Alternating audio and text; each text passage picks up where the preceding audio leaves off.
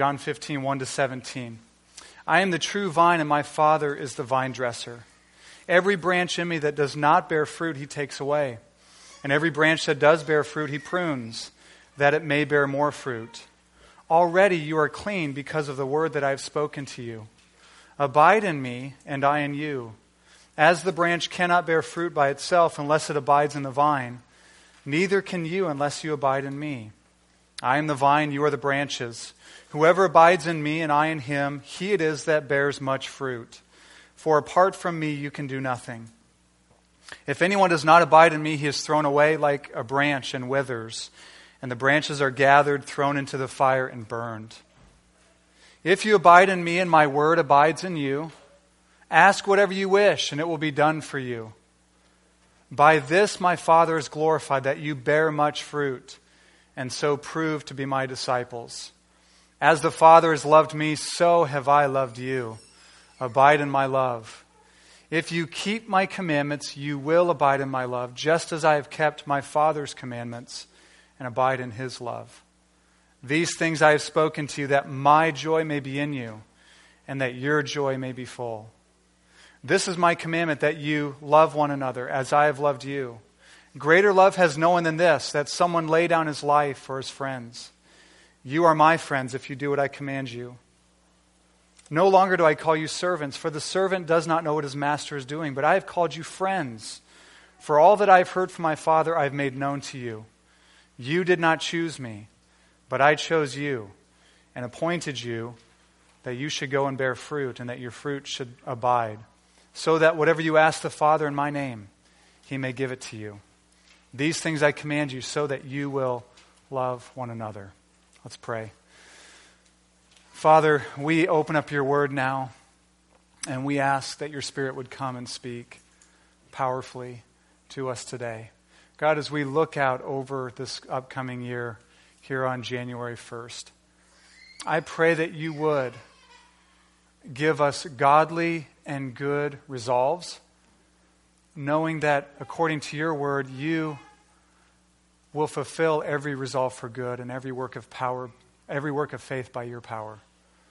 So, God, help us today to make sense of this. Help us to see Jesus not just intellectually, but experientially as the vine, and we are branches.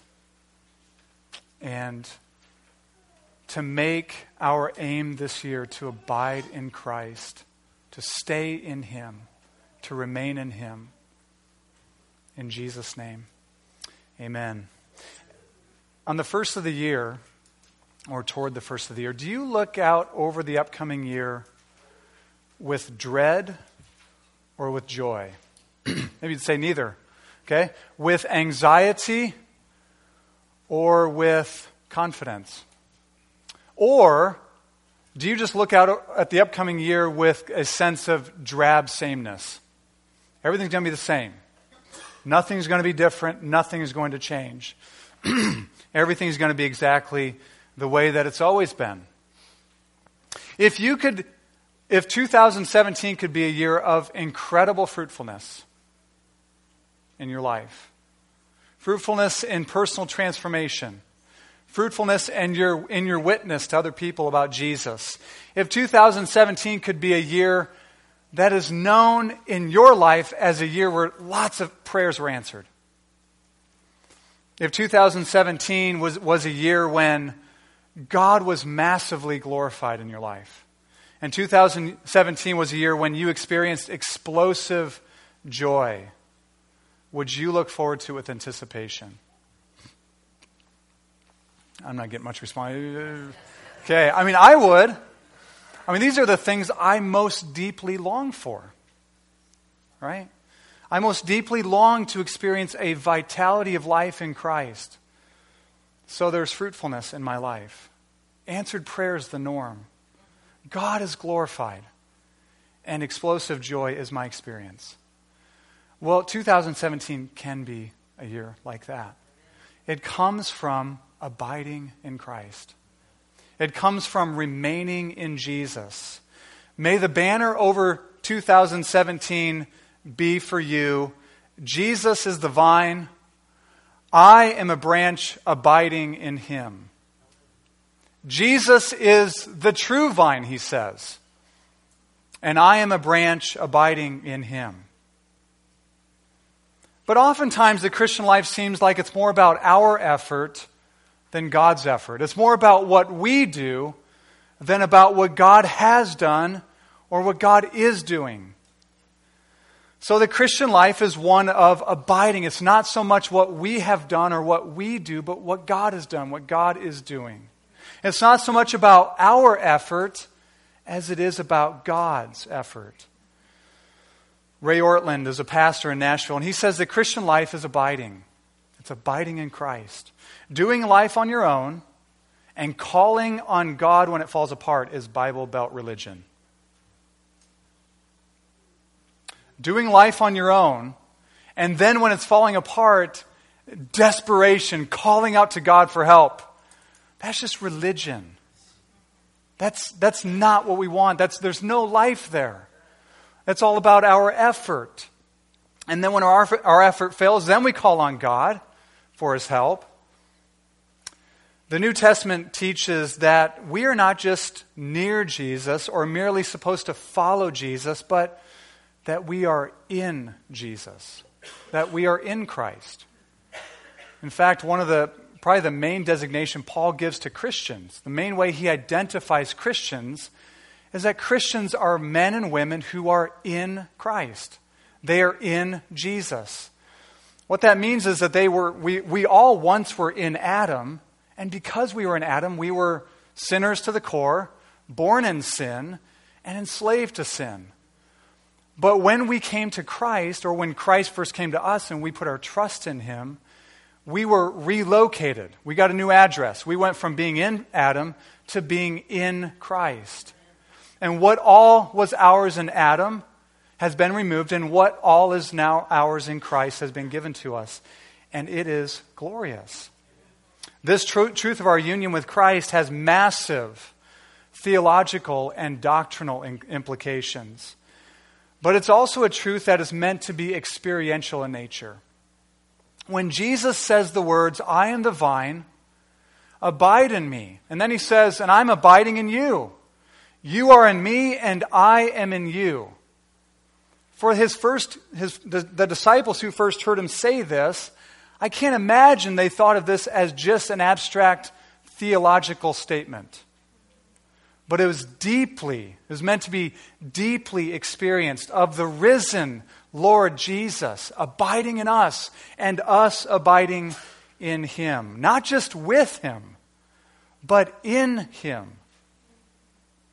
So, here in John 15, Jesus unpacks this truth for us that He is the vine and we are branches. And the Christian life, at its core, at its essence, is one of abiding in Christ. We've been placed in Him by God's grace, and we are to remain in Him. We are to abide in Him. This statement of Jesus in verse 1, I am the true vine, is the last of his I am statements. The book of John, Jesus declares himself to be Yahweh, the God of the Old Testament, and saying, I am. I mean, in John 8, he just says, I am, and didn't say anything after that. But he said things like, I am the bread of life. I am the Good Shepherd. I am the resurrection and the life. I am the way, the truth, and the life. And here he says, I am the true vine. he says, my, my disciples are branches. Those who follow me, those who have come to me, they are branches. And if they know what's best for them, they will abide in me. Jesus is the vine. We are branches the Christian life is not so much about our effort to do and to be, but about remaining where God has placed us in Christ. So, what this text does is it shows us first the possibilities of abiding in Christ. Then it shows us the marks of abiding in Christ. And then it shows us what we all want to know the, the billion dollar question how do we do it? If this is a command given to us, how do we abide in Christ? So let's walk through these each one at a time. The possibilities of abiding in Christ. Do you know that it is possible It is possible to have this, this organic, dynamic, experienced union with Jesus. It is possible to abide in Christ. You may not do it very well.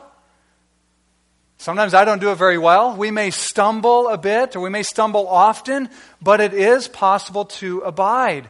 And it's possible because it's not primarily based on your effort or willpower, but because it depends on grace and God's commitment to it. God is committed to your abiding in Christ. Isn't that amazing? God commands you to abide in Christ, but what our passage so clearly shows us is that God is very committed to seeing that Christians do abide in Christ. And it's not just Jesus, and it's not just the Father, but it's all three members of the Godhead who are actively invo- involved and excited about this. It's all of grace.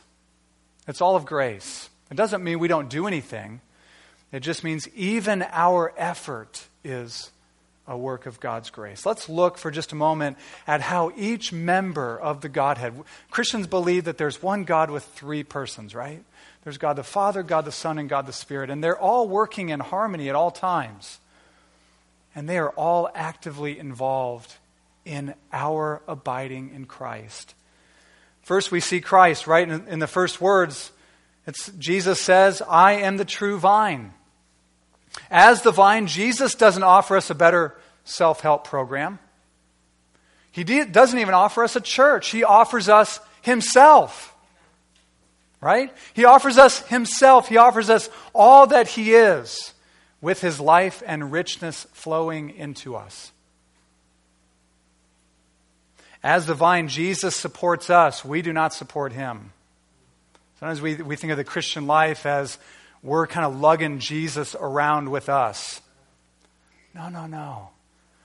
The vine supports the branch, not the other way around. All of your support all that you need is given to you through the vine, who is Jesus. As the vine, Jesus is not a rule that we're to live by, but he is life itself. Jason said just a bit ago, I want to be alive, fully alive in Christ. Whoever is in Christ is a new crea- creation. The old has passed away, the new has come, right? Whoever is in Christ, this is true of them. Jesus is not a rule to live by, but he is life and life abundantly. Jesus gives us life and breath and everything. So much so that he says, Apart from me, you can do nothing. All of this life and rich, richness of Jesus come to us by virtue of his laying down his life for us. Jesus says, I am the true vine. Later in the passage, he says, I lay my life down. Or he says, Greater love is no one than this, that he lays his life down for his friends. Of course, prefiguring, or pre, he's, he's telling about what he will do in the future. So, Jesus is very interested in our abiding, and he is accomplished, and he is at work as our vine, supplying everything we need. But next, we notice the Father's work. Our text tells us that the Father does two things in relation to the vine branch and abiding dynamic. He is the vine dresser, or he is the gardener. The Father sees his vineyard, his garden, and he loves it. He loves his Son, and he loves all that are connected to his Son. He loves all the branches that are remaining in Christ and he tends to it very carefully. As the vine dresser, he is the one who has grafted us into Christ. Remember John's, uh, maybe you don't remember, what we taught through John a couple years ago.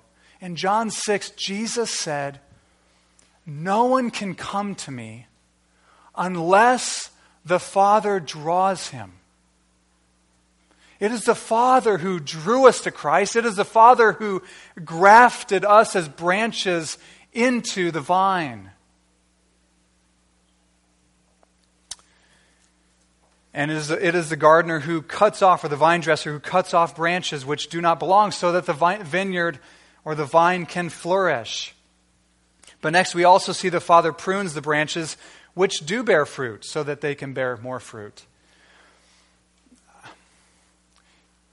Anyone here ever pruned a tree before?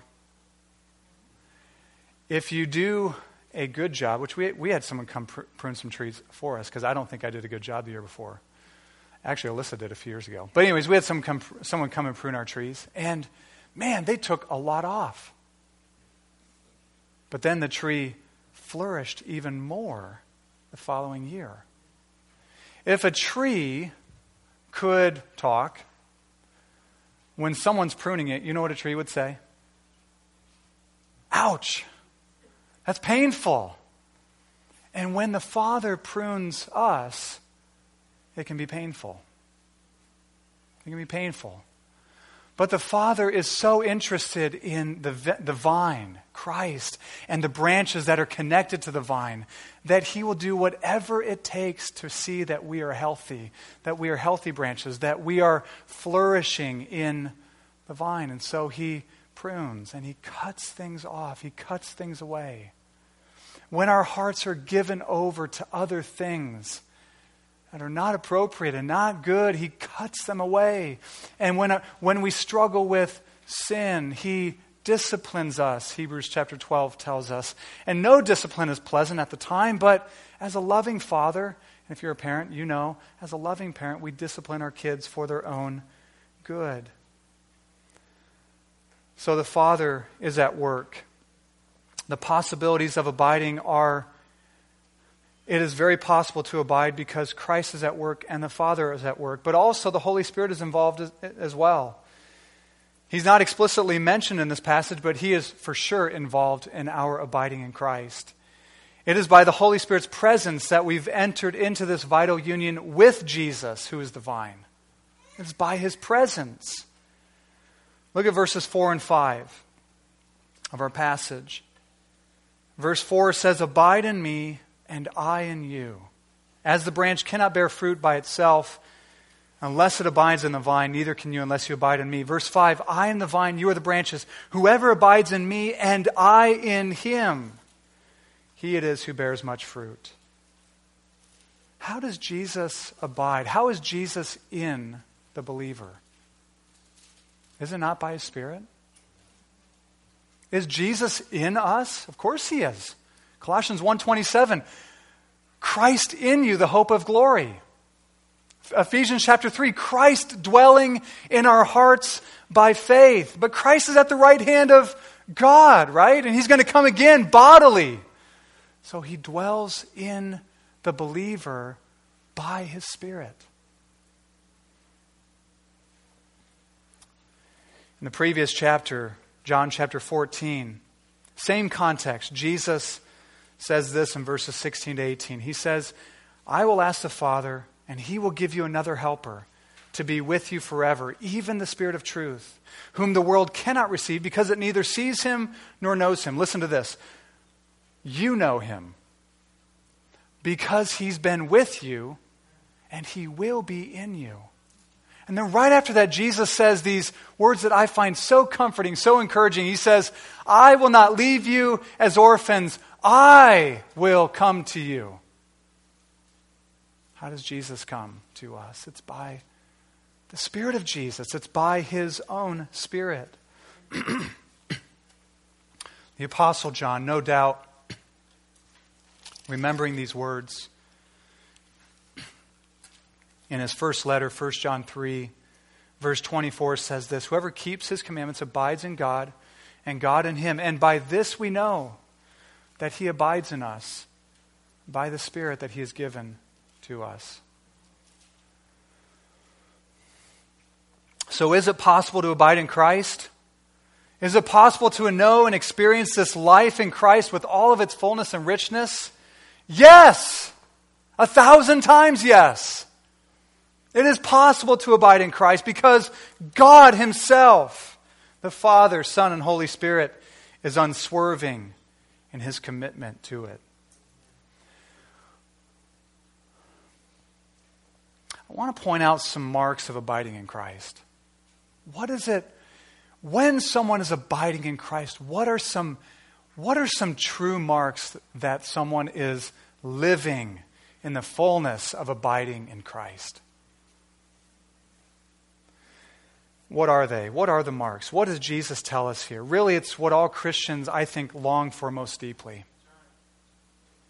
The marks of abiding in Christ, it's what we all long for. It's what we all want if we are Christians, if we belong to Jesus. Abiding in Christ leads to this it, it leads to vital life in Jesus, it leads to fruit, it leads to answered prayer, it leads to glory to God, and it leads to joy. That's what I mentioned at the very beginning. What if 2017 was full of these things? Or what if, what if it could be? Would you look with anticipation? We all said, Of course. Let's think about these one at a time. Life. Life comes. When we're abiding in Christ, yes, we give up our lives, but as we heard earlier, Whoever loses their lives will truly find real life in Christ. I get this from the negative way in which Jesus speaks of the branches which do not abide in the vine. Verse 2 says, Every branch in me that does not bear fruit, he takes away. The Father takes away. Verse 6 If anyone does not abide in me, he is thrown away like a branch and withers. Or the New American Standard translation says, dries up. Branches that do not abide in Jesus, they dry up. There's no life there. There's nothing living. The vitality of life is gone. But when we're abiding in Christ, we are truly alive. We are really alive. We are experiencing the life of the Spirit. I can't help but think of John 7 verse 37 to 39, when Jesus says, If anyone is thirsty, let him come to me and drink. And he who believes in me, out of his heart will flow rivers of living water. Of course, Jesus went on to say, or goes on to say that he was talking about the Spirit. But what, what do rivers signify? Life.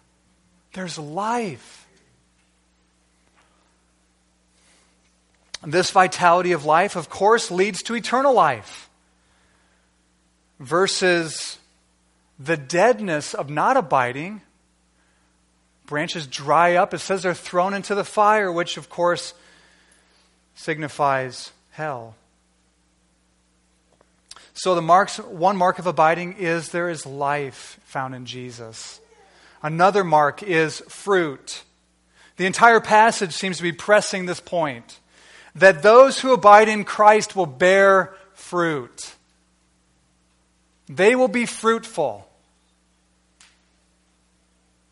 And I love the way that there's a word added twice in this passage. It says much fruit. Much fruit. Verses 2, excuse me, verses 5 and 8 and 16.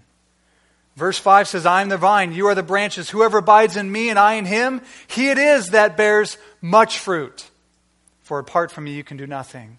Verse 8 By this my Father is glorified, that you bear much fruit, and so prove to be my disciples. And verse 16, very similar. Jesus says, You did not choose me, but I chose you and appointed you that you should go and bear fruit, and that your fruit should last or abide or should remain. Much fruit. We are chosen in order to bear fruit, much fruit, fruit that lasts. Now, the fruit here could certainly mean, Jesus doesn't elaborate for us, but it could mean the fruit of personal transformation. Right? Think of Galatians 5. The fruit of the Spirit is love, joy, peace, patience, kindness, goodness, faithfulness, gentleness, and self control. These inner qualities that the Holy Spirit produces in our lives.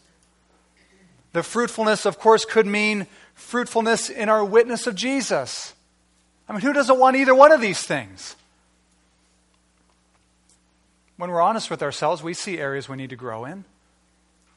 And I don't know anyone who doesn't wish that they were more effective in their witness of Jesus. Life, much fruit, answered prayer, abiding in Christ is marked by answered prayer. Verse 7 If you abide in me, and my words abide in you.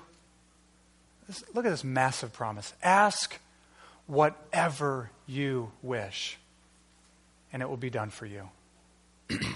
now, the second part of that verse can be perverted if you take it by itself, right? Jesus said, Ask whatever you wish. Yes, yes, yes, of course. But first he said, If you abide in me, and my words abide in you. If we remain in Christ, and his words remain in us, then it's safe for Jesus to say, Ask whatever you wish. Ask whatever you wish. Because his words are in us, and because we are in him. We're not, we're not going to ask for stupid things. We're going to ask for things that are in keeping with His will, that bring Him glory, that bring Him honor, that is for His name's sake, that is for the good of His people, is for the good of those who are outside of Christ. So, abiding in Christ is marked by answer to prayer.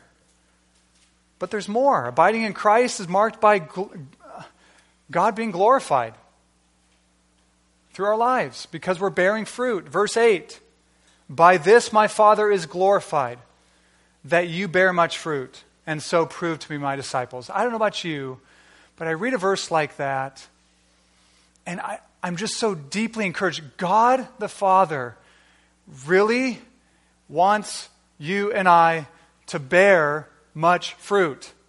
It's not like we got to try to squeeze that out of Him because it glorifies Him. It brings Him honor and glory. Our lives looking more and more like Christ bring Him honor and glory. The old man being put off day after day after day, our minds being renewed, the new man being put on day after day after day. This brings him honor and glory. More and more people coming into the kingdom because the gospel is being testified to brings him honor and glory. And finally, abiding in Christ is marked by joy. And not just moderate happiness. I'm not just talking about some, like, settle down now. Don't get too happy. Okay? Or the, the stern, stoic, I do have joy in Jesus. I'm serious. It's just a really, really deep joy.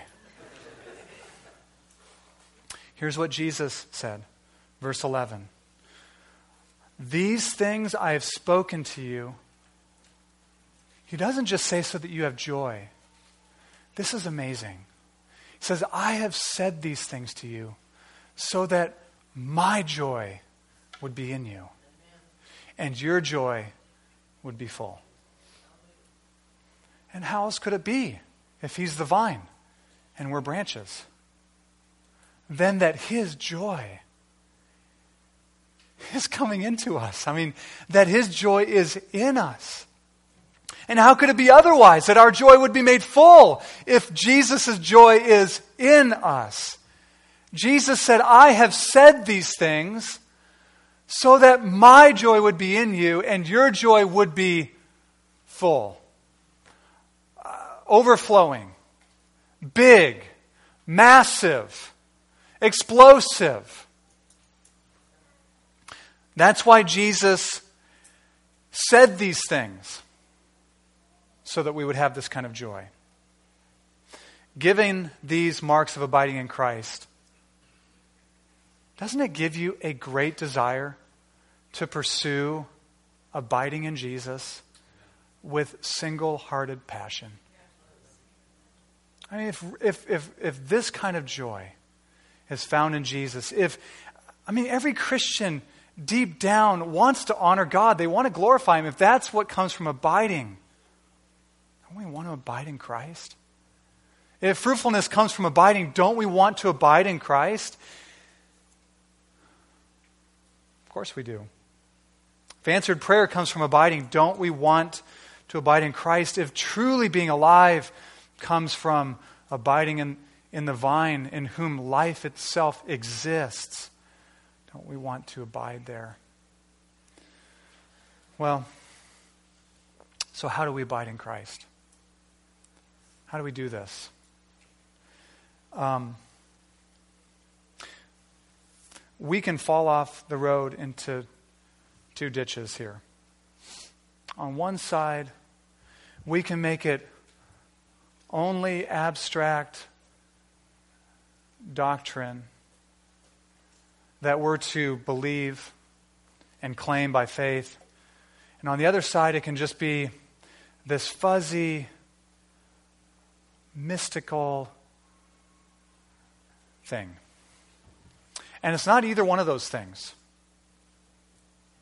It is thoroughly doctrinal and theological and grounded in truth. But there is a mystical aspect to it.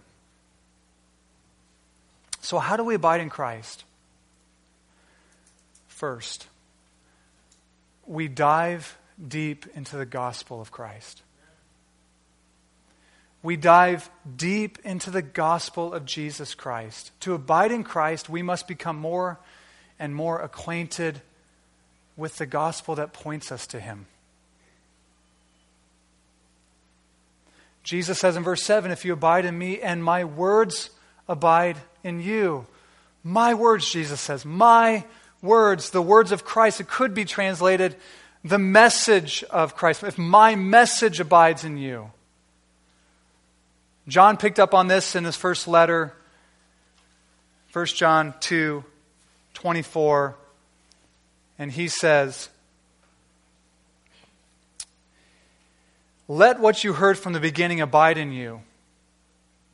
If what you heard from the beginning abides in you, then you too will abide in the Son and in the Father. If what you heard from the beginning, if the gospel that you heard from the beginning when you were awakened by the Spirit and put your trust in Christ, if that abides in you, then you will abide in Him. You will remain in Christ. The gospel is what points us to Jesus. We need to go deeper into the person and work of Christ. what was accomplished through his death and resurrection. We need to go deeper into that, which stirs up joy, which stirs up a passion for Christ, which stirs up a desire, a zeal to spread the news about Jesus to those who do not yet know him. Paul, writing to a group of Christians threatened by false teaching, in Colossians 3 said, Let the word of Christ richly dwell within you. Let the word of Christ, let his words dwell in you. Let them remain in you. Let them dwell in you with richness. So dive deep into the gospel. Number two, obey the commands of Christ.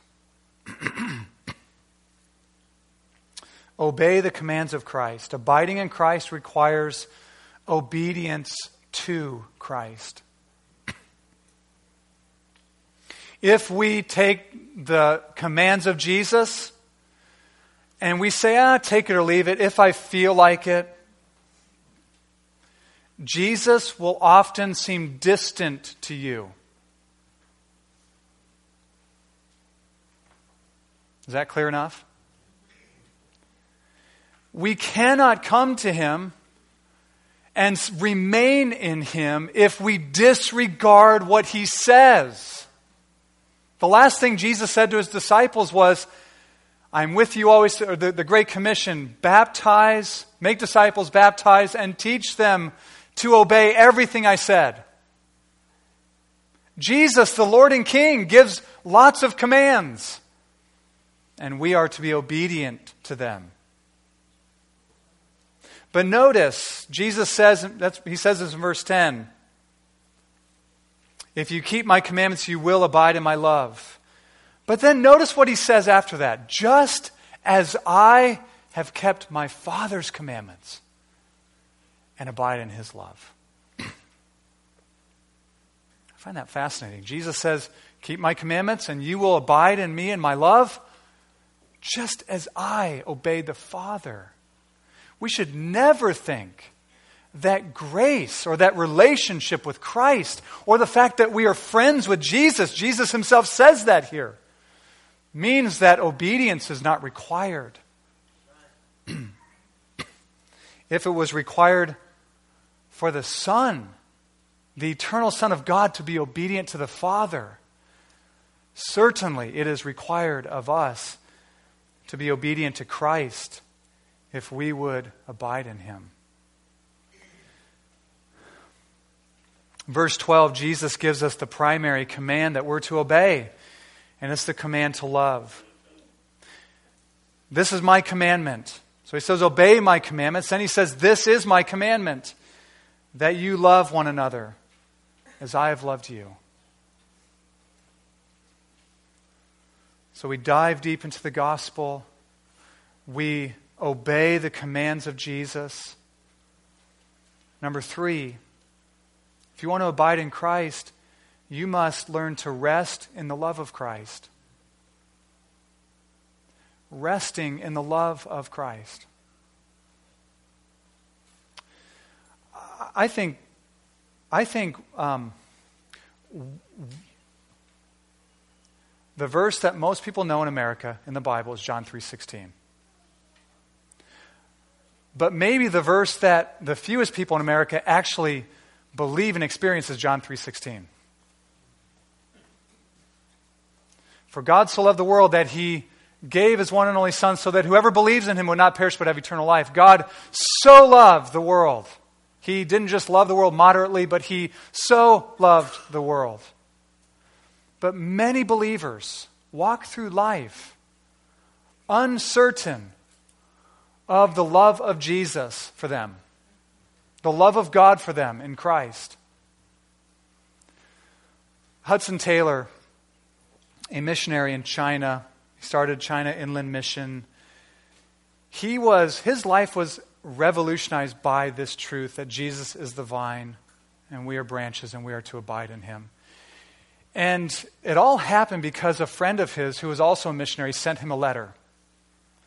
And in the letter, Hudson Taylor said, there was one line that I could not get past. It's like when I read this line, scales fell from my eyes.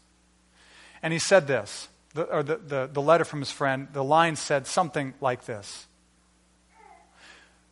How do we grow in our faith? In this instance, of God's love for us.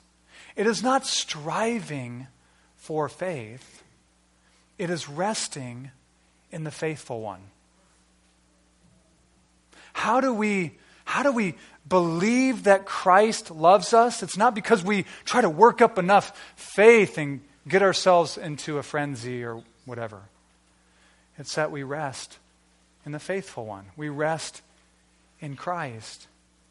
Abiding in Christ comes from restful, happy assurance of his love for you. The love which nothing can separate you from, but causes you to conquer through all of life's difficulties and trials. Verse 9 is unspeakably amazing. Jesus said, As the Father loves me, so have I loved you. How did the Father love Jesus? Big time. For a long time. Perfectly.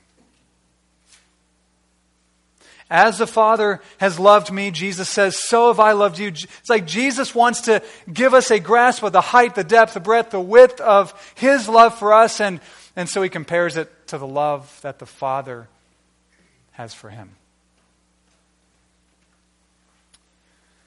Then in verse 13, Jesus shows how His love was manifested. It was manifested in time when He laid down His life for His friends. So, to abide in Christ, we dive deep into the gospel of Christ. We obey the commands of Christ. We rest in the love of Christ. And finally, we fe- learn to fellowship with the Spirit of Christ. we learn to fellowship with the Spirit of Christ. We are branches, so we are incapable of producing anything on our own. We have no life in ourselves, it comes from Christ. The Spirit has come to reveal the deep things of God. He leads us into the truth of the gospel. It is a Spirit who strengthens us, enabling us to obey the commands of Christ. It is a Spirit through whom the love of God has been poured into our hearts. And He's in us. And He's a person. He's not an it.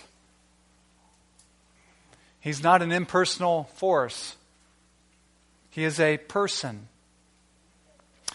Could it be that it is at this point that many evangelicals fail to live in consistent, intimate communion with the living Christ? Because the helper that Jesus sent isn't known very well.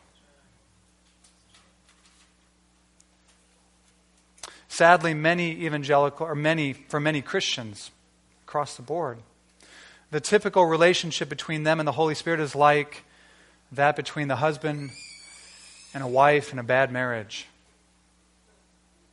Here's what I mean. Not because there's fighting. Could be that too, I suppose, but they live under the same roof. The husband makes constant use of the wife's services, but he fails to communicate with her. He fails to recognize her presence, and he never celebrates their relationship.